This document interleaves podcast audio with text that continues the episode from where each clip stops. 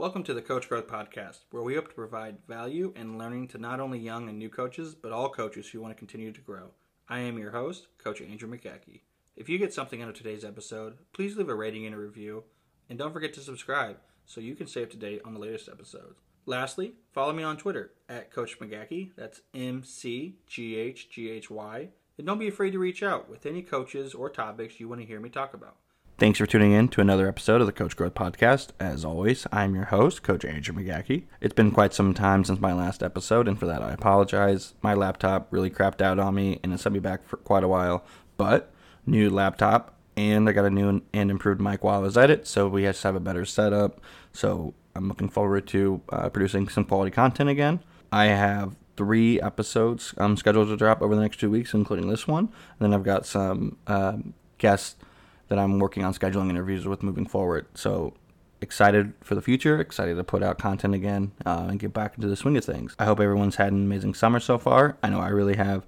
Really looking forward to attending my first TFC conference. Uh, for those of you don't know, it stands for Track and Football Consortium. I'm going to the one in Ankeny uh, High School, just outside of Des Moines. I'm really excited. There's some amazing guests lined up. Actually, rooming with former guest Tyler Rathke. So I'm really looking forward to meeting him in person and uh, just networking and learning and growing as a coach. You know what we're all about here. There's a good chance that my microphone will just happen to find its way in my bag, and perhaps an impromptu interview will follow. Stay tuned. You never know what's going to happen. Today's guest is Peter Noonan. Coach Noonan coaches defensive tackles for Hendrickson High School in Pflugerville, Texas.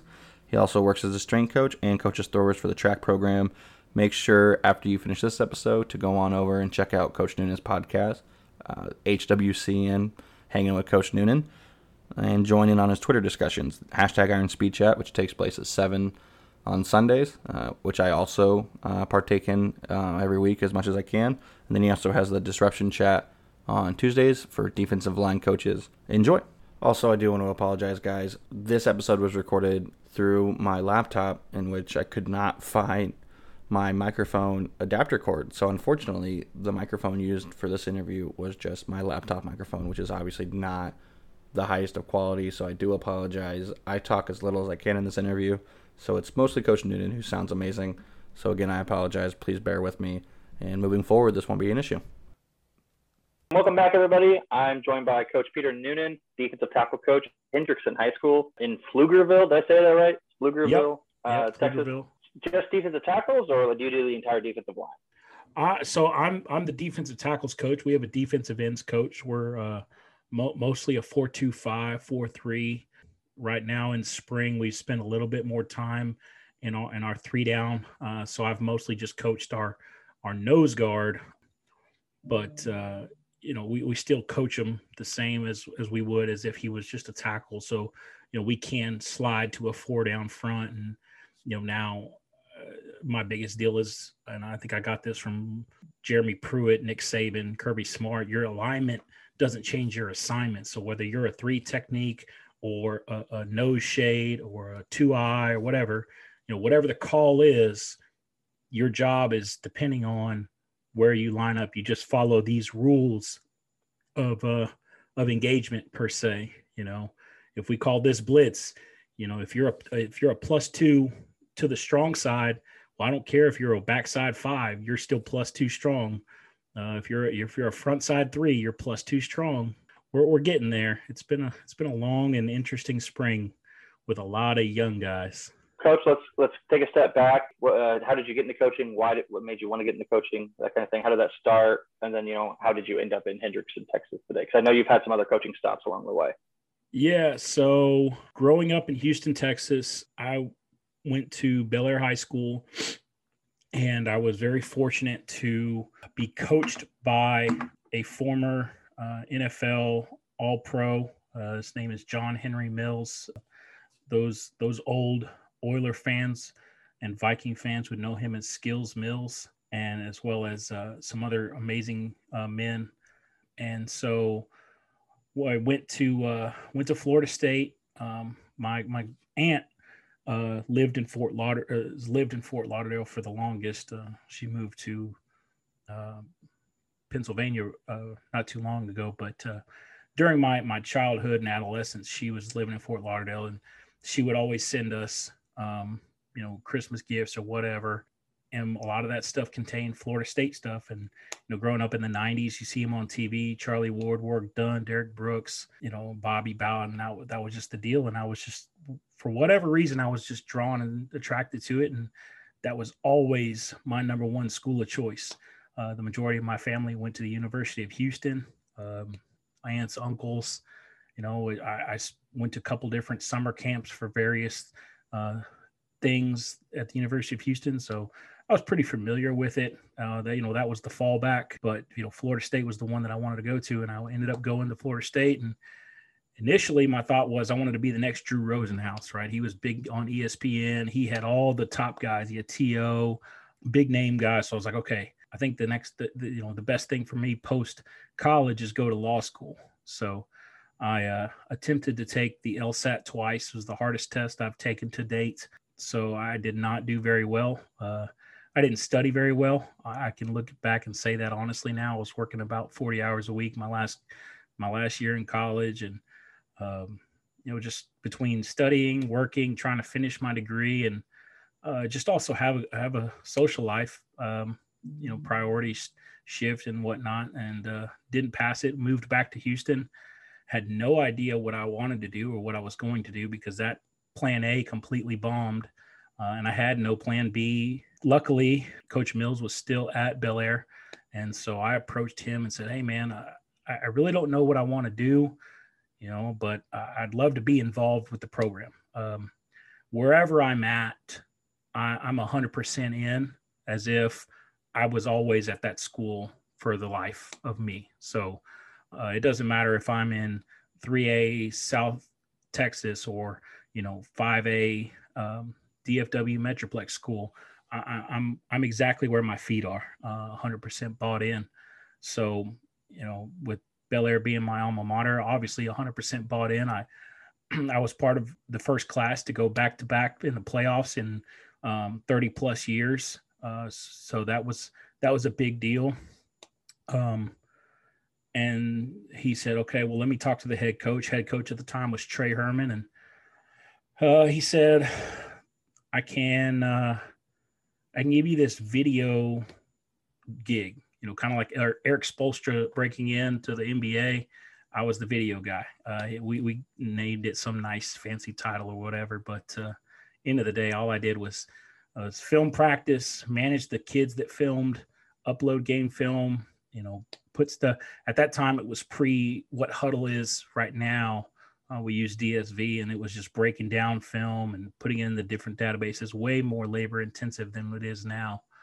And so uh, was able to uh, get on there, became a, a, substitute teacher, worked towards getting an alternative certification. So you know, in the state of Texas, um, you don't have to be uh, a degreed.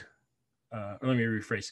You don't have to have gone to undergrad trying to get a teaching degree. You know, you can get a degree in whatever, uh, but then you you can take an alternative certification program uh, that's about you know 18 months or so to uh, start to finish plus your first year probation as long as you pass a content test. Well, I, I had a minor in I have a minor in Spanish, so my entry into that was uh, through teaching Spanish. That was actually the thing that really opened a lot of doors for me. Uh, was the fact that I taught Spanish. Um, I eventually gained some extra certifications like special education and ESL. Um, and you know, of course, every coach gets their PE health certification, hoping to land that sweet gig, but you know those are few and far between. Um, but you know that that led me to getting a full fledged uh, teaching position at Crandall, Texas, outside of Dallas, and um, also my first head coaching gig as a boys soccer coach. And uh, I had no idea. You know, we we played intramural soccer in college. I, I sort of uh, followed professional soccer and the European side. Of course, everybody watches for the Olympics and the World Cup. Um, and then you know we played FIFA in the dorm, but that that was that was the extent. But you know, like I said, I, am 100 percent bought in wherever I'm at, and so I I did my best to invest in in terms of growth and knowledge. Um, luckily, the girls' coach was actually a very intelligent and savvy coach. Um, Josh Smith was able to really give me some some great tips and pointers and uh, help me along my my path. Um, and then I was able to move from there to a new school and uh, start a soccer program. Um, both myself and the girls coach, uh, we were able to start a soccer program. So I, I, got experience starting a program, experience rebuilding a program, and then I was able to go to uh, West Mesquite High School, where I learned how to take over a very successful program, uh, but that had had a little bit of struggle in their time.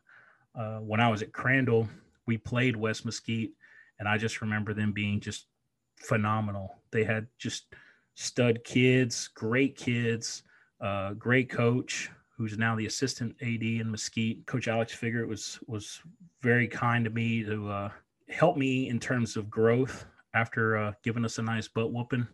Um, but he did so with with a lot of good sportsmanship. He did so tastefully. He was not a run it up kind of guy or anything like that. It was great to to still be able to pick his brain. So at West Mesquite, uh, I was the head coach for one year. Then I stepped back as I was working on my master's degree. Actually, became the assistant coach uh, for boys, and uh, the guy that I wanted to get the head job, he was the girls' assistant, and uh, I helped, you know, lobby to get him as the head boys. And I think it was a great move. You know, he was the first guy I, I would say that I've ever co-signed in my career for any position. Um, and, and, I'm so thankful that I did because uh, because of who he is as a person, how I learned from him. He's younger than me, but he knows the game and he knows how to relate with kids, and he's a great classroom teacher. So I was able to learn a lot from him. Was able to connect with other people throughout my years in the DFW, uh, and that led me down to Kingsville, South Texas, south of Corpus, but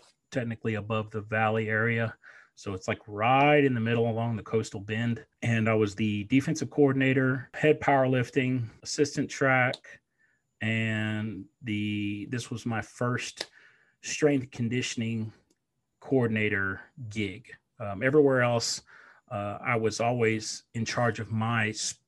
As the head coach, I was in charge of the lifting for that sport. Um, there were other people wherever I was at that were in charge from the football side of things. But uh, you know, I, I, was trying to uh, uh, take what I knew, learned from football, apply it to other sports, and kind of a lot of trial and error. And so down in Kingsville, you know, this is my this is my deal. I, am programming for all the sports, so we had uh, everything from golf and tennis to football, basketball, soft, uh, soccer, volleyball, uh, softball, baseball. You know, men's men's and women's and all and all very successful um, in their own rights. So that, that was a great two and a half years down there. And unfortunately, small town politics kind of led to uh, an, an, unfortunate departure for both the the head coach that brought me down, Ivory Dillard, and you know myself because I was loyal to him for bringing me down, and I just felt it was the right thing to do.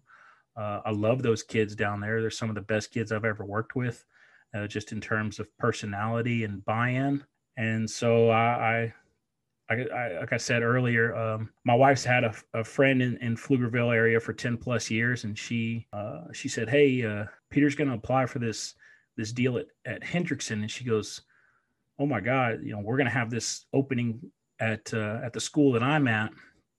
And, uh, my wife goes, okay. So we both technically interviewed on the same day. She got the job offer before I even got my offer.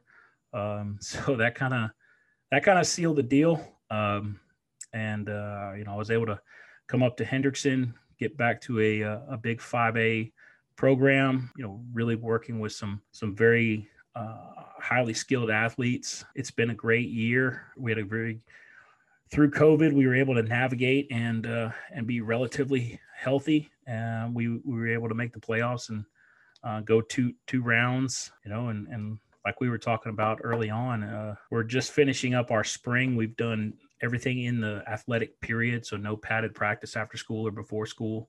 Uh, all our install, uh, but we're we're going to be young, but you know what? It's it's a lot of growth, and it's been a really great opportunity for me as a coach to learn how to coach different kids and differentiate the things that I've been teaching already and take the time to consistently reevaluate. I, I have a little bit more input in the uh, in the strength side of things for football, and so uh, I've been able to take the knowledge that I've acquired over the last calendar year from March of 2020 and, and really start applying it in the weight room, whether it's the coaching cues or just from a programming standpoint. Uh, so I appreciate my head coach for for allowing me to do that. Um, the other thing is I'm the assistant. I'm an assistant track coach, and I coach uh, both boys and girls throwers, and uh, I get to I get to kind of do my own thing with them. Uh, you know, typically as a throwers coach, you're left to your own devices, and they say just you know make get them to throw, make sure they're eligible, and you know here's we'll, we'll get on the bus on this day, throwings at this time, and then you're gonna you know you'll help curve judge or pick timer whatever uh, you know afterwards because you know once the throwing events are done you're you're pretty much done um, at least for us because we're we have such a big staff as a big high school. But i i've been able to uh, to work with uh, my throwers particularly junior going on senior class of uh, 2022 she's she's bought into the weight room all year. Um, she actually maxed out today at 250 pounds of back squat, you know, full depth. And I don't, I think the last time she had actually back squatted prior to this season was, uh, I think she said eighth, eighth or eighth grade or freshman year. Um, so she really hadn't done anything, uh, but she bought into the, to the workouts. She was coming consistently, uh, even during her AP testing weeks. And, uh, you know, to see her squat that and be proud of herself and, uh, almost actually get 275 today. I don't know why she didn't finish the lift, but uh, you know it's all right. I, am I'm very proud of her for that, and look forward to continuing to work with her and um, just appreciate her buy-in and the parents uh, for trusting me and, and the rest of the coaching staff for trusting me to to work with her. And you know she's got a she's got a private coach, but I ask her all the time, you know, what what are you doing over there? You know, are you you throwing a lot over there? Yes. Okay. Well, you know let's back off let's focus on mobility and, and those are all things that i've learned over the course of a year and like i said with with going to hendrickson and having to learn how to coach different kinds of kids uh, in a given day it's helped me to kind of check that ego and say you know what? All of her success is not it's not all on me. You know she's got a private coach or these kids have private trainers but i'm a small i'm a small piece of the puzzle and I'm I'm happy to play the best role that I can for their development and growth. So I know that's a very long-winded answer. I hope I got gave you what you wanted out of that. Absolutely. I love long-winded answers. It means I talk less, and that's always better for the show. Uh, a lot to t- a lot to touch on there. Uh, one question that uh, come to mind, uh, just out of curiosity, when is the soccer season in Texas? Like, where in the calendar year, where does soccer fall? So soccer typically starts. Tryouts are the week after Thanksgiving. Unfortunately, in the six years that I was a soccer coach, I never had to worry about managing tryouts and coaching football. So in Texas, that would be round typically in a normal year that's round three of the, of the state playoffs that's not something that i have yet to achieve it's on my to-do list as a coach uh, i never we never got there as a as a player um, actually, as a player, I've never been out of the first round. As a coach, I've been fortunate to get to round two several times, but I haven't gotten to round three yet. So that's on the to-do list, uh, as well as try to get to the state championship. But uh, but yeah, so it runs, you know, basically the beginning of November, or sorry, the beginning of December, all the way through middle of March. That's about where, um, actually, if you make the playoffs you're pushing through March, beginning of April. Uh, if you don't make playoffs, you're pretty much done middle middle of March, right after those spring break weeks. See, here in Illinois, you know, because it's not sunny and warm in December, so, uh, men's soccer and football coincide at the same time. When you said that, you know, as a football, you know, I know you as a football coach, that kind of threw me through a loop there. Yeah, man. You know, we you everywhere I've been, I've never just been a one sport coach. You always got to coach multiple. The stint down in in South Texas was where I was coaching three plus sports. Sometimes I was, you know, the the fourth sport because uh, I would. I, I was one of the few on. We didn't have very many on staff, and uh, only so many of us had our CDLs. You know, in, Texas, most coaches have to have a CDL and drive a bus. Sometimes I'd be driving the golf team, boys or girls, to their tournaments, and then I'm I'm there the whole day, uh, and so I'm riding around in a golf cart, just really just being a cheerleader. You know, I, I don't I can swing a golf club. It's not great, so I don't profess to be a golf coach, but I'm a great golf cheerleader and an encourager. So that's one of those things. I, I know my role and I stay in my lane with that. I respect that. I, I've yet to graduate from a putt putt course. I can't swing a club to save my life. I'll take a date to a driving range if I want to make them laugh, but that's about it. I can't. I've never been to a full golf course, so I, I can't fault you for that. Let me ask you: You guys have uh, Top Golf up in Illinois? Yeah, yeah. Okay. I've never been, but yeah, we've got there's some up up by Chicago, up in the burbs. But uh, I love what you said about. So I'm also a throws coach, but I'm also the head coach. So um, we'll go to track meets, and you know, whenever the meet, you know, the meet starts, I'm always up for throws because I coach my throwers, obviously, but I also coach the girl throwers. But as soon as throws are done, all right, I'm getting my four by eight warmed up. I'm timing. I'm checking, you know, exchanges and all that stuff. And then I'm, but I'll see these these assistant coaches that are the throws guys from these other schools. They're sitting there with snacks and just in a chair. Sometimes they're already gone. So full time throws coach is a pretty nice gig. You know, facility wise, you're usually away from everybody, and you kind of oh, yeah. like you get to go do your own thing. So yeah, it, it is it is nice. Um, and, and you know, I I would love to just be able to peace out after throws, but at the same time, I enjoy being around the kids and and you know, a lot of our boys uh, play football, and so it's just it's just more time to bond with them, build those relationships, and and see them succeed as well. Their success is equally as important to me as any of my throwers.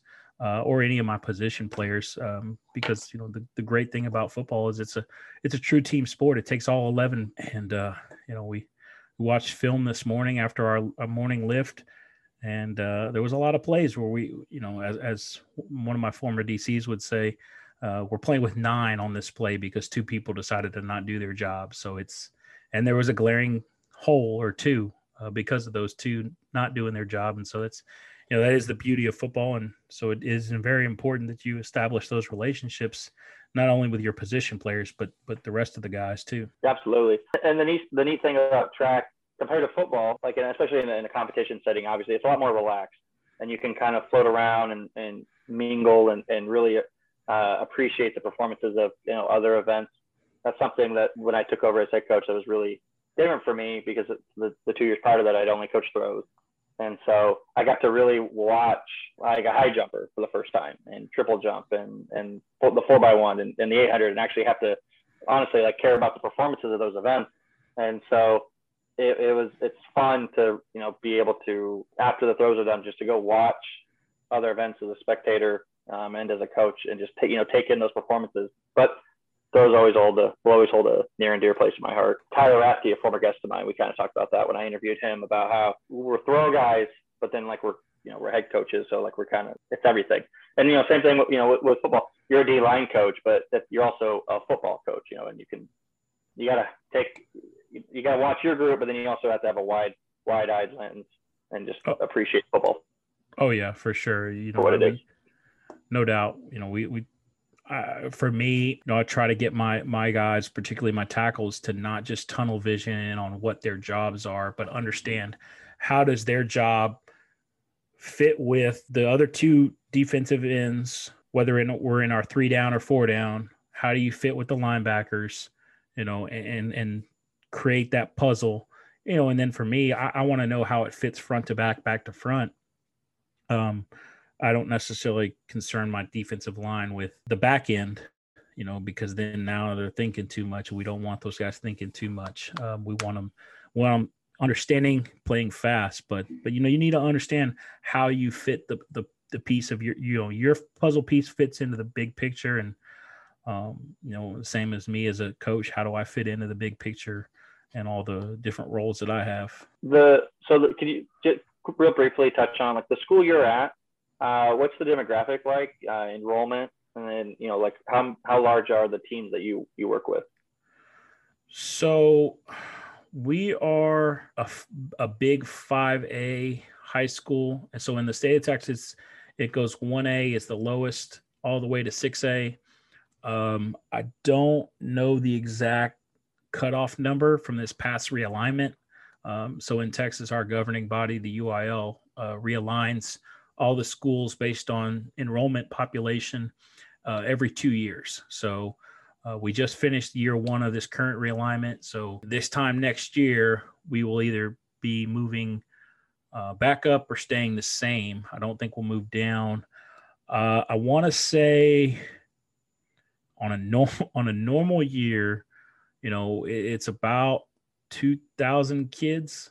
So you know, our our football program on a good year is uh is you know probably close to 150. You know, in, in years past prior to me getting here, uh, we've been able to have two freshman teams, two JVs, and a varsity with at least 60, 60 to 70 guys on it. And so you're you're two different um, sub varsities each at each level. The JV and the freshmen are anywhere from 20 to 30 kids, whatever that math adds up to. Uh, I'm, I'm terrible with math. So if it doesn't involve plates and uh, and a barbell, I'm, I'm tapping out. But uh, you know, it, it, it's it's anywhere from from probably 150 to 200 kids on on a good year. Uh, we were a little bit low this year, uh, numbers wise, but I think a lot of people were uh, just because of COVID. But uh, most everybody we play in district play is about the same, uh, you know, give or take, you know, a couple hundred uh, in terms of total enrollment. So you're you're you're looking at another 20, 30 kids, uh, depending on the school and the location. Uh, we do play or we did play scrimmaged one and then played two other teams that uh, were under uh, at the 6A classification. So they're they're you know another hundred plus kids possibly above us, um, and we actually uh, the one scrimmage we did well, uh, and then the two games that we played, uh, we won both of those games um, against 6A opponents. So so that was early in the season, and and we we did we're we're still kind of finding our identity both offensively and defensively, but uh, you know, we, we were able to win those games, and, they, and those are quality opponents, uh, no no slouch opponents uh, at all. Um, they'll be on the they'll both be on the schedule again, so it'll be an interesting deal. We all also play one more um, six um, A school, um, Cibolo Steele. So in Texas, Cibolo Steele is just outside of San Antonio, and they're a perennial powerhouse. So that's going to be a very big test week one of the season. Uh, so it, will be interesting to see. Uh, those guys will have a varsity, two JVs, and two freshmen, possibly a third extra sub varsity, maybe depending on the year. But yeah, it it, it ranges. Uh, most everybody around us is a 5A or 6A high school. You got to go a little bit either further south, further west, or further east, or further north to find 4As and smaller. Um, but they exist in Central Texas as well. Um, so you know, even in the big metroplexes, you've got anywhere from a 3A all the way to a 6A, just depending on where you are. Uh, and like I said, the, the enrollment numbers uh, every every year, every two years at each school, um, and then when you're consistently opening new high schools in certain districts, that definitely pulls numbers uh, this way and that. Just to kind of put it in perspective for you and for anybody listening. So I, I, you know, here in Macomb in West Central Illinois, where I coach, we are typically a three. We've been a 4A school in the past. In Illinois, we go up to eight classes. So my enrollment, or I'm sorry, my school's enrollment is as a 3A program, like mid to low fives. And we had less than 40 kids on our football team last year. So, so I'm the head JV coach. And our last game, I got on the bus to go to the game with 15 kids, 14 kids. so to hear you talk about having over 100 kids and two freshmen, the two JV, and you know 2,000 kids, my hometown was barely over 2,000 people. So it's just it, it's so hard for me to wrap my head around these. You know, when I talk to coaches from larger areas like like yourself, it just I, I can't fathom it. I just can't. It's like trying to tell a fish how to breathe. Like I just can't understand what you're yeah. talking about. It blows my mind. Uh, and and I would I would kind of be you know in your same I, I, would be in my my position similarly if I were you in the sense of like I wouldn't understand what it is to be that that small but uh, thankfully I have coached at schools with similar enrollment and uh, I've I've been at games where uh, we've had to finish uh, a game with you know, about 15 people because we just looked like the Walking Dead, the MASH unit on uh, on the sidelines. Now I always say, uh, our we had one JV this year, and we had two freshmen. We had a big freshman class. So we had two freshmen and one JV, and our JV at one point was pretty thin. Uh, I believe at one point we were under. By the time we finished the game, I think we were 20 or less kids um, for various injuries, grade checks, and things of that nature. Um, you know, and like I said, with COVID, it, it was you you just didn't know you didn't know at any moment uh, on you know that we had we had two freshmen get put in quarantine from from class because we were on a we were a hybrid model this year so kids had the choice to be either virtual you know and log in via zoom or be in person uh, and they could change that every every grading cycle. So every nine weeks yeah kids got contact traced and the day of their freshman the day the game day the day they're they're lined up to walk in and you know do the screen in post after school hey they they got pulled out and said hey you're you're quarantined because of contact tracing in your class. And they couldn't play. And literally they had just come back from quarantine man. So it, it was rough for some of these kids. They they played maybe two games not because they were failing but because of, of you know contact tracing and and the policies in which they were so it was an interesting year that i think all of us learned a lot about ourselves as coaches um, because you you had no idea who you were going to have guaranteed. There was just no way. No, absolutely. We lost, like you were saying, we had kids that had the quarantine the day of games, and that completely changes your depth chart. You know, in, in a program like we're in, when our we're, our numbers are so small, that not only it's like, yeah, it's next man up, but that next man up might be the starter at another spot.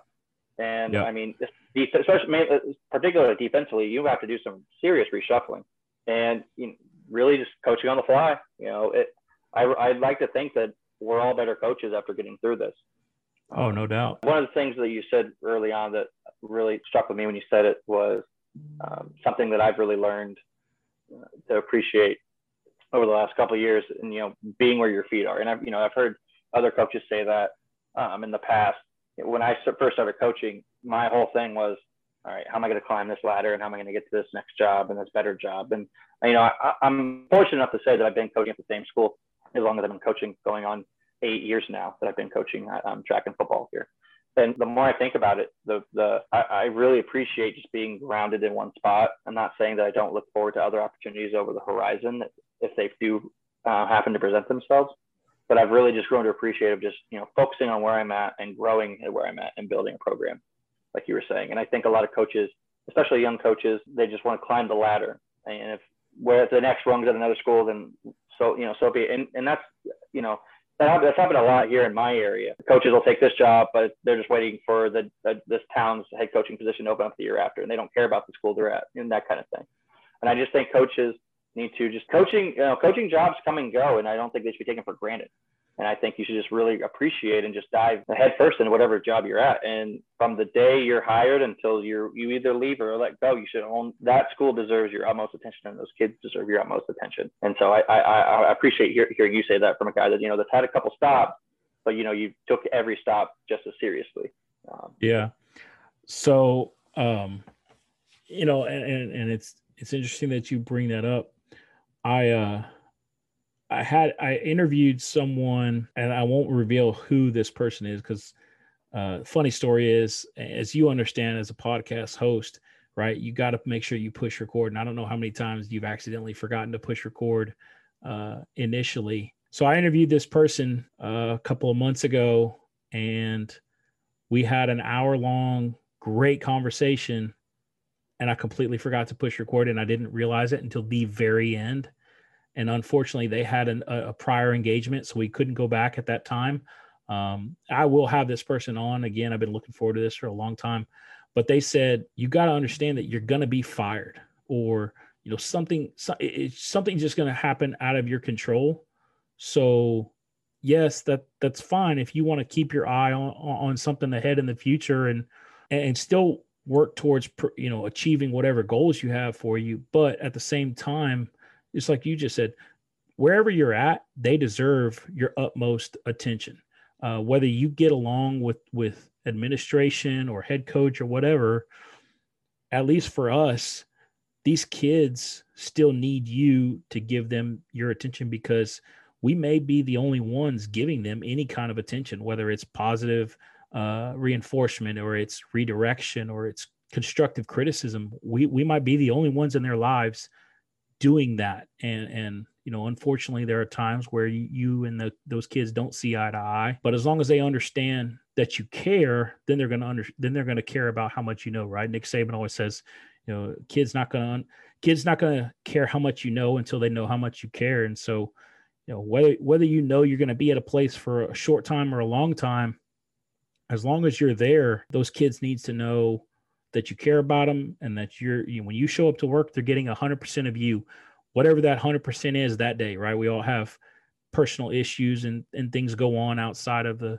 the day-to-day life or you just had a bad day in the schoolhouse and and you gotta you gotta change direction pivot. And it could have been with with with a football player or a track athlete in in your class or in a neighboring class. And now you got to go see that kid on the field or at, or at the track or, or in the ring or in the weight room and you got to figure out how do you want to handle that situation i think sometimes people we, we joke as teachers and coaches is this the day i get fired because i just go off on somebody you know but we're all human but uh, ultimately, in the day, this this job has way more intangible rewards uh, than than negative stuff. And uh, you know, I think as long as you're showing up every day and you're you're giving that hundred percent where you're at, and just let just let whatever happens happens. You know, for me, uh, I've been doing this now. This is the end of my twelfth year, and I, am at a crossroads in my career where I, I'm not so concerned about what my title is as much as I'm concerned with, am I just am I becoming a better coach day to day because I'm just becoming a better person, you know, and, and, uh, Cody Hughes's podcast, uh, episode with, um, Coach one? Sco, Gary, Gary oh, Schofield. Schofield. God, I can't believe I, I forgot. I blanked. Sorry, Coach Sco. I'm really sorry. uh, but uh, but the two of them, and if you haven't, if if anybody hasn't listened to that, I don't care what how many years you've been coaching or what your position is, or even if you're just not a coach, but just a human being in general, you need to go listen to that episode because it is truly profound. And I say that because I sent that episode to a buddy of mine who I I've looked to as a coaching mentor, and he's out of coaching right now. What I heard in that episode, I, there was a specific part that applied to him in that moment in time, and I sent it to him, and I said, "You got to listen to this. When you hear when you hear it, you'll understand why I sent you this. And he goes, Holy smokes, man. Thank you so much. This this is exactly what I needed to hear to make whatever decision I needed to make at that in this point in time of my life. And, you know, if we're if we're striving to be better people, we're going to end up being better coaches. And ultimately that that's that's it. The the wins are never going to be enough. Um, you're probably going to lose more than you're going to win. But if we can make sure that this next generation is coached the way that we would want to be coached, then then we're doing the right thing. And and that's that's the biggest reason as to why I got into coaching. If it wasn't for Coach Mills, I, I don't know if I would be coaching. And if it wasn't for him and the way that he coached me, I don't know if I would be the, the coach that I am today. Uh, I, I owe a lot to him. I owe a lot to several other of my high school coaches uh, and the relationships that I still have with them today. You know, that's one of the things that I I truly cherish is more than anything is the relationships that I forge with these kids that I can still talk to today from the beginning of my career back in 2009 2010 and I can see and you know and to see where they're at in their life. And some of them have been to the military and gone overseas and fought and and and uh, bled for us and, and the freedoms that we have to becoming fathers and husbands. And you know some are talking about getting into teaching. You know as crazy as that is and, and, people tell you you know they always ask you why it's at the end of the day there's just far more intrinsic and and intangible rewards to this profession that outnumber a lot of the negative stuff. Not to say that Hendrickson is perfect, but it's it's one of the best ones that I've been at. And I'm truly thankful for the administration that we have. Our principal is a former coach, and he gets it. He's been the best principal I've I've had the opportunity to work for, next to the to the high school principal that was still the principal when I graduated college. Uh, that when I, that I was when I was in high school, who who at a 5A. So when I was in high school, we were 5A. I was the top. 6A hadn't opened. They hadn't opened that 6A classification yet, but um, he he knew things about kids at a 5A high school with 3,000 kids. He knew kids personally. Uh, and not just the troublemakers. And for him to remember who I was from when I was in high school, thankfully I wasn't a troublemaker, um, and and have that have that recognition of who I was when I came back to work and and you know and so that just those things leave a profound impact on you and so that's you know, that's my biggest motivation to, in terms of coaching and teaching is just ensuring that I'm giving back but that I'm also trying to become a better person and grow through through the ups and downs. That's impressive. I mean, I have hard time remembering some of the kids on my team's name after the first couple of weeks talking about knowing the names of in a situation like that. That's that's impressive. Transitioning um, a little bit to how I discovered you as a coach. You know, um, on Twitter, you have two chats: the Iron Speed chat on Sundays, and then the Disruption chat on Tuesdays. Can you talk about you know what those are and how and why those started?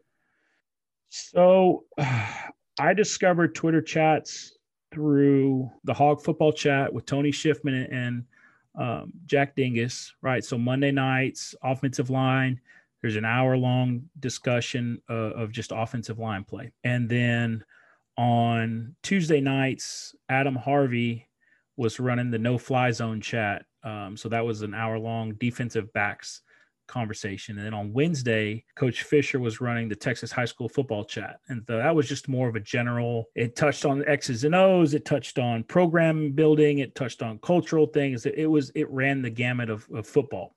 Um, and it was more than just the state of Texas. What I didn't see was anything related to defensive line play on a consistent basis. And I didn't see a centralized discussion for strength conditioning, particularly at the high school level, right?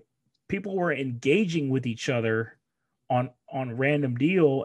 And this all got born for me in the, the two chats that I ran, got born out of being everybody was in the initial lockdowns. Um, school was trying to f- navigate what this virtual learning thing was, so we had a lot more time on our hands. Um, I, I was a special education case manager at the time, so I had a very small caseload.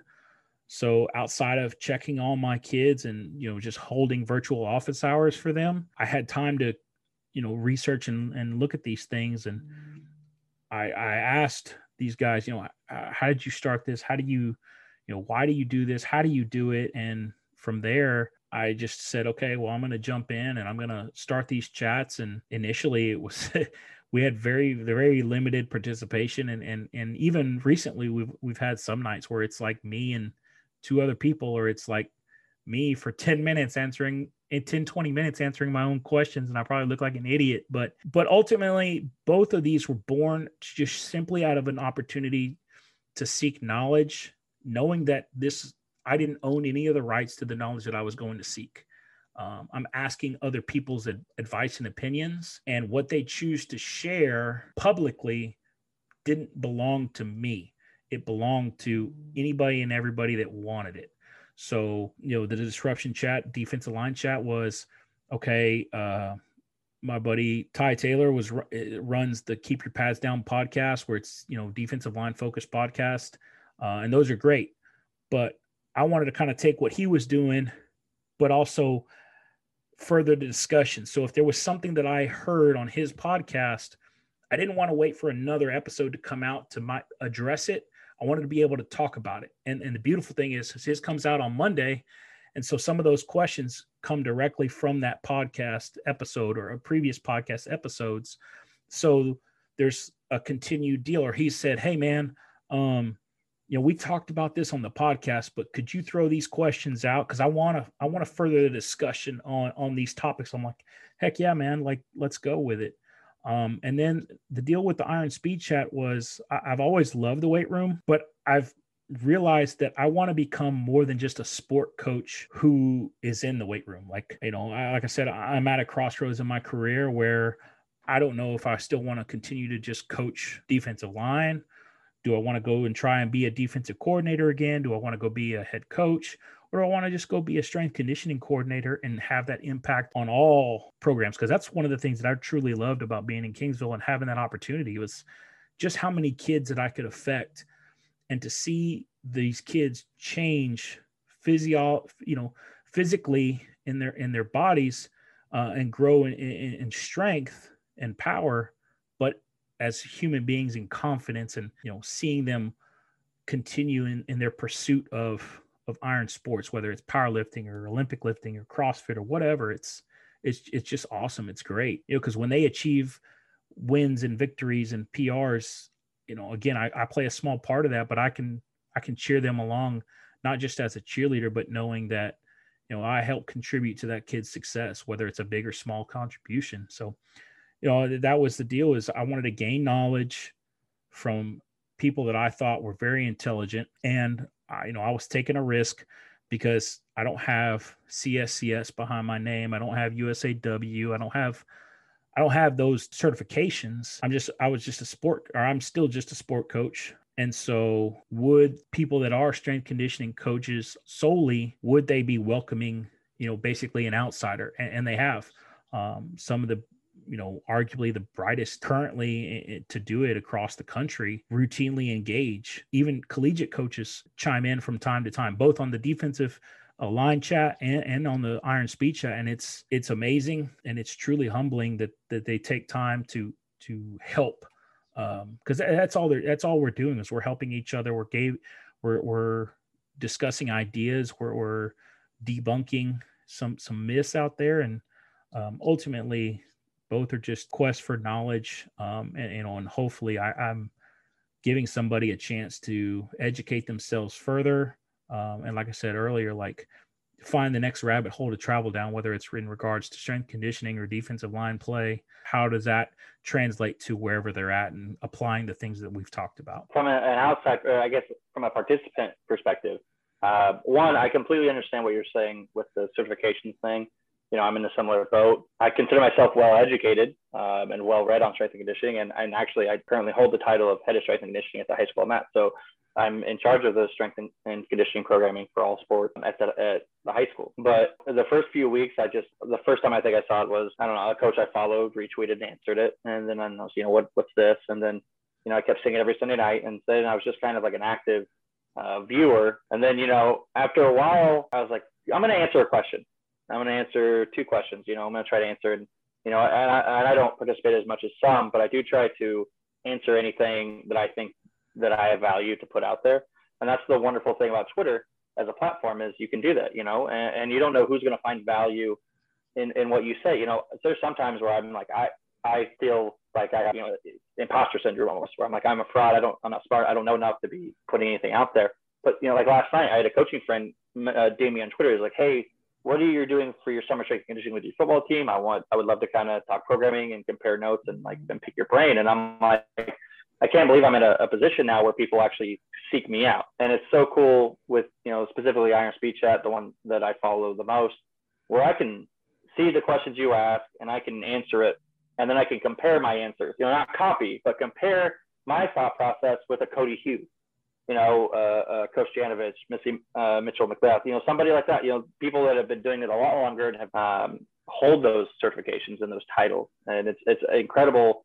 And the fact that it's free, you know, uh, I was on a podcast, a friend's podcast not that long ago, and, and he asked me at the end, like, what are some resources that you recommend coaches? And I said, Twitter.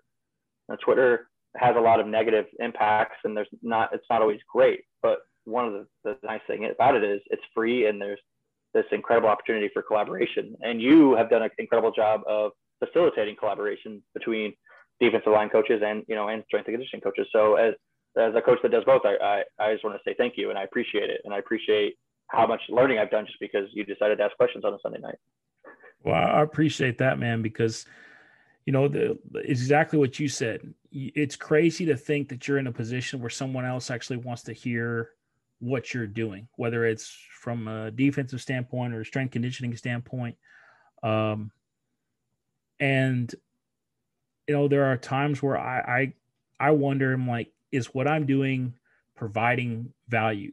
you know, because I, I only see the active participation in terms of who's answering and that side of things or who retweets or likes or whatever. So I don't see the passive participant, right? I don't see who's just viewing it. But like you said, the best thing about it is you can choose to answer or not. And I try for the most part, particularly on the Iron Speed Chat, to make the questions not so strength coach specific, right? There are just certain things that I want to ask and I, and I want an accredited, certified individual to answer. But then there are other things where, like Coach Schofield says um, on the episode with Cody, is if you've been in the weight room, you're a strength coach. Now, you may not be the head strength coach, but you are involved in the strength training process. And all sport coaches should have some working knowledge of the weight room and of these things. So if I ask a, a general enough or a, a non super specific question, it invites somebody else to at least engage with it, whether they read it, they like it, they retweet it, or they answer. And then you can go back, right?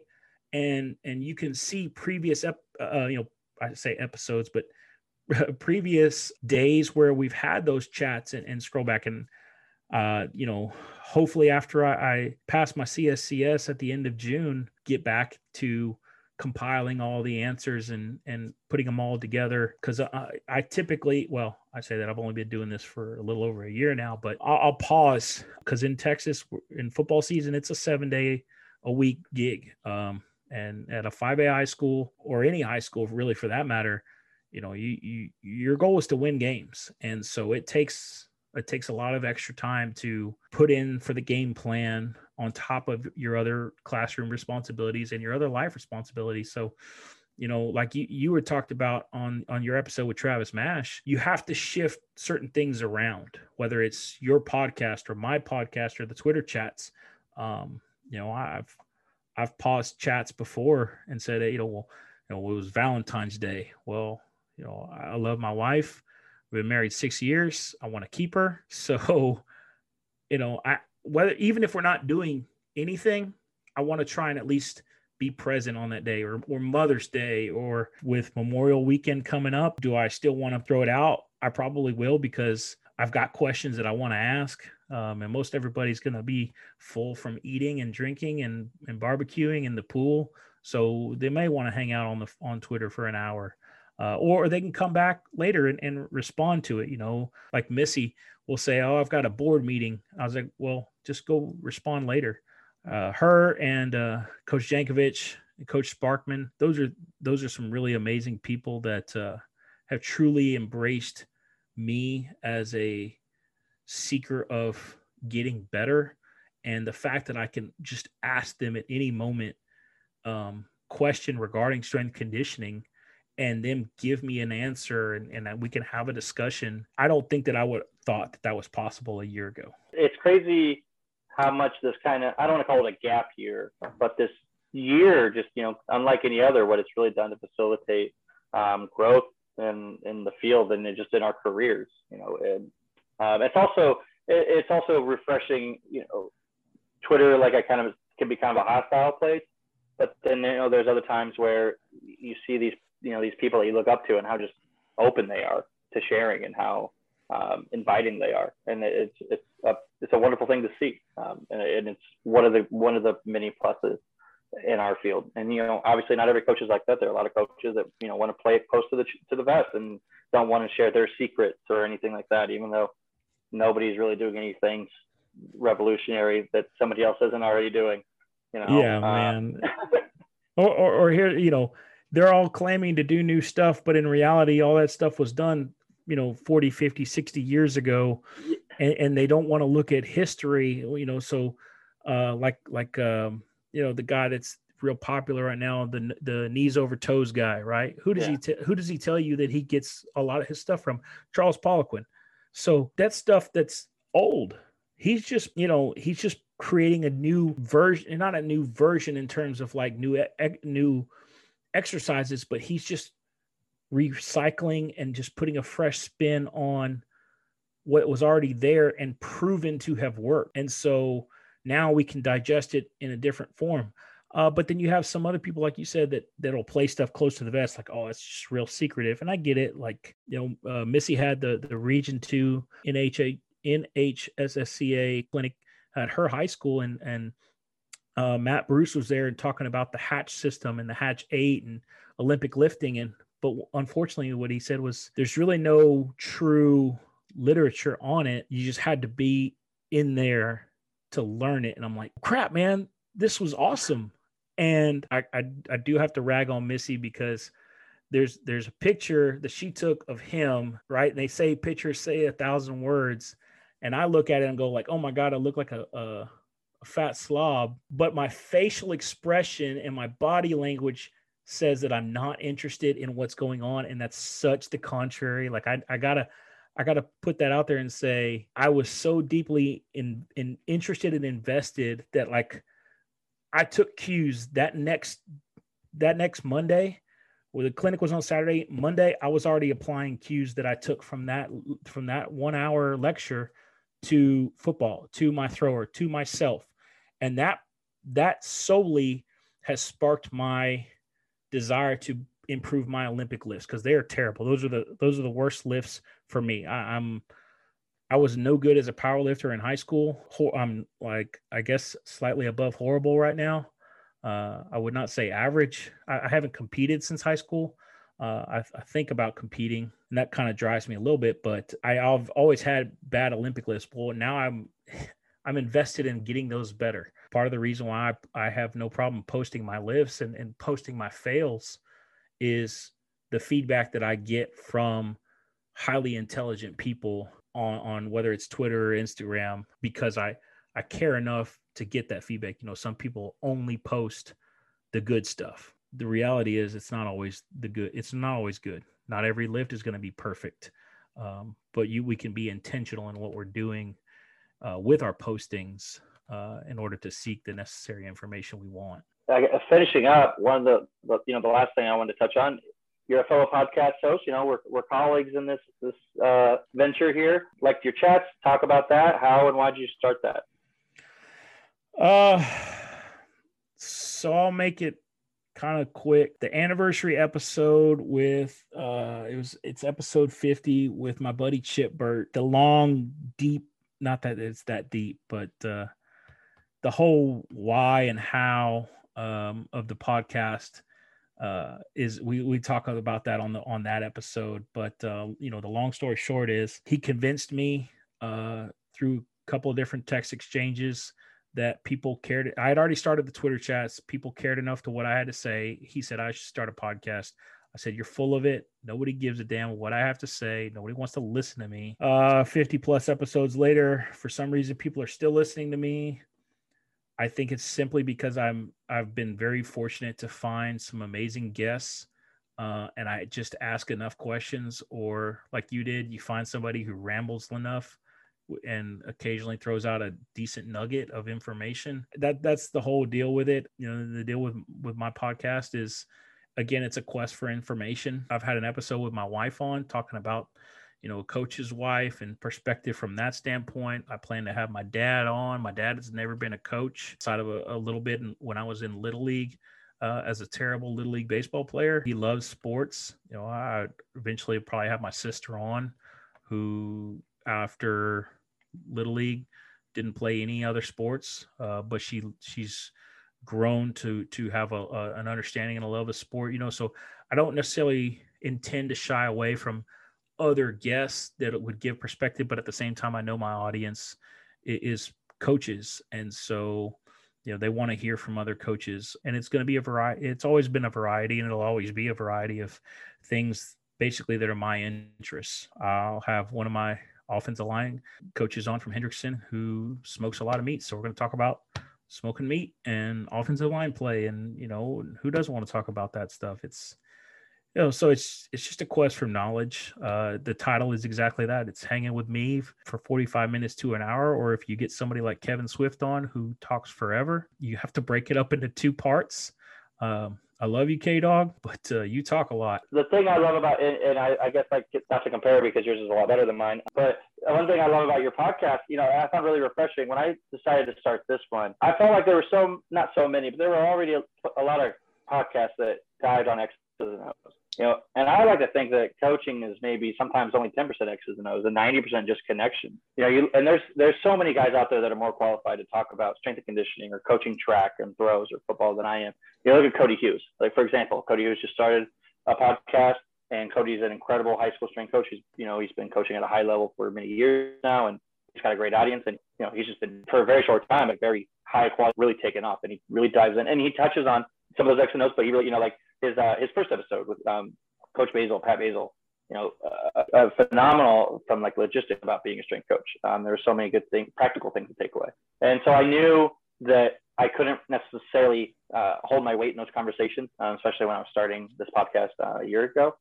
But I, you know, I thought I do have a lot of coaching experience and just experience. You know, I started coaching when I was 18, 19 years old. So, like, well, I, there's a lot of coaching just behind the scenes stuff that I know about, and I knew I wanted to just kind of learn about the people, coaches as people. That's one of the things that I just really love about your podcast is that, yeah, you'll have strength coaches on, but you're talking about them as, as just as a coach and not necessarily like, okay, what's your programming look like? What's your periodization? You know, and I think that's a lot of the things that we miss on. I also think that that's sometimes the, the area with the most growth potential for people. Yeah, man, you know, and, and you're doing a great job with your podcast. I, I love the the organicness of it, and, and I, I, like I'm I'm humbled that that you wanted to have me on. Uh, I'm humbled that you're listening to my podcast and that you think highly of it. Uh, I sincerely appreciate it, and you know, I I, I hope that as I continue to do this, and you know, for you as well, you know, you, we continue to just we do it because we desire to seek knowledge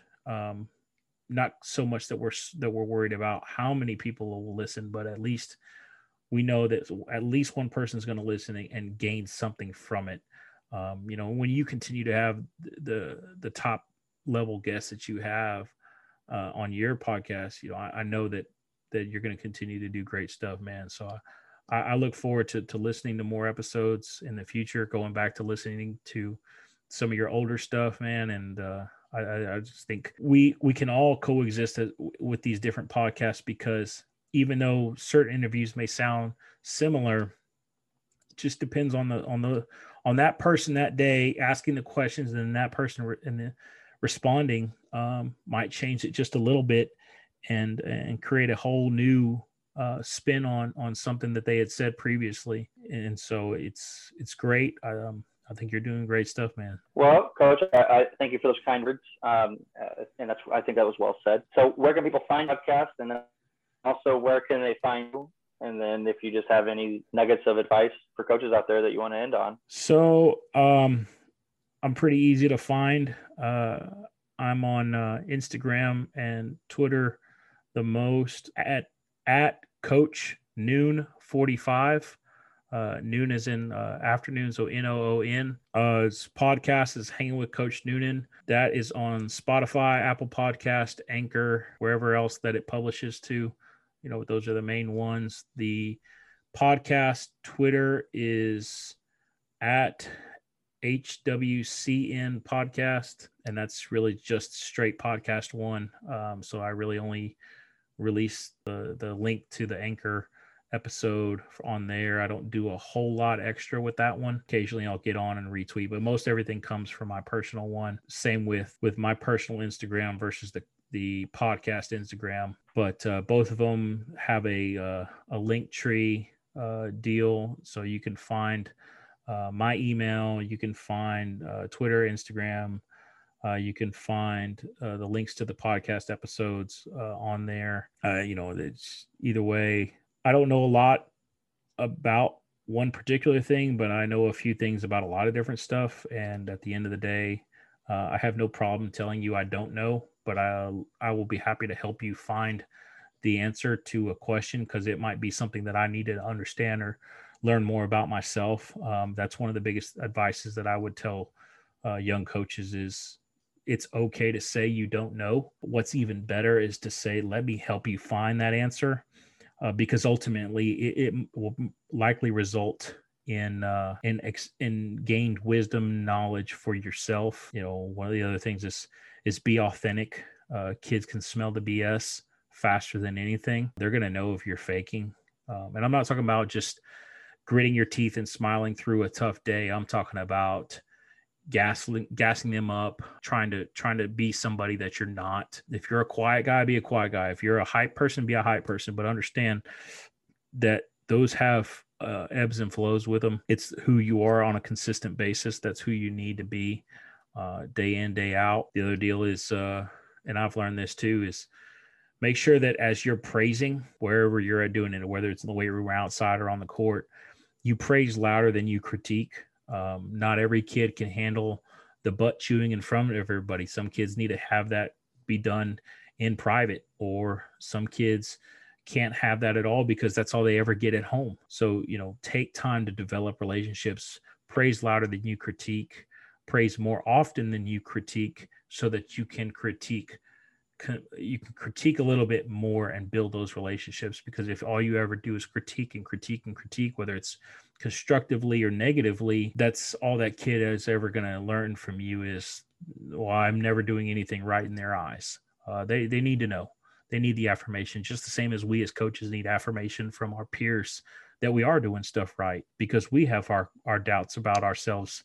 Even the most confident coaches can appear one way on Twitter, but in reality, uh, they're just as insecure about certain things as as you are. And so having those dialogues is is great. And never last thing will be never uh, never think that you can't learn something from someone younger than you right we all know we're going to learn something from somebody older right they have more life experience they've seen through stuff but just because they're younger in age or younger in years doesn't mean that they don't know something or don't have a perspective on something that can help you. I've, I've been very blessed and fortunate to have been around some some coaches that are younger than me both age wise and number of years wise that I've learned from and sincerely appreciate them and, and, you know just glad that I was able to to swallow my pride and humble myself to know that uh, I don't know everything.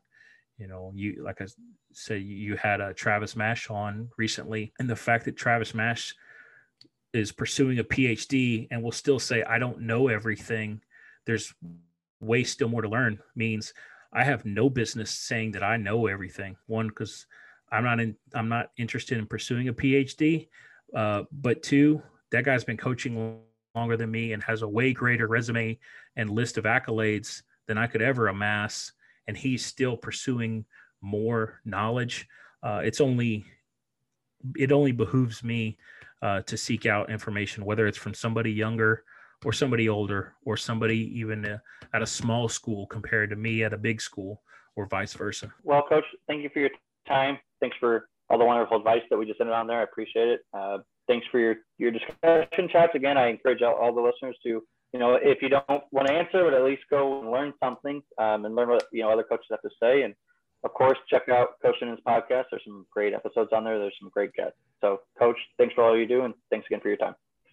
Thank you, man.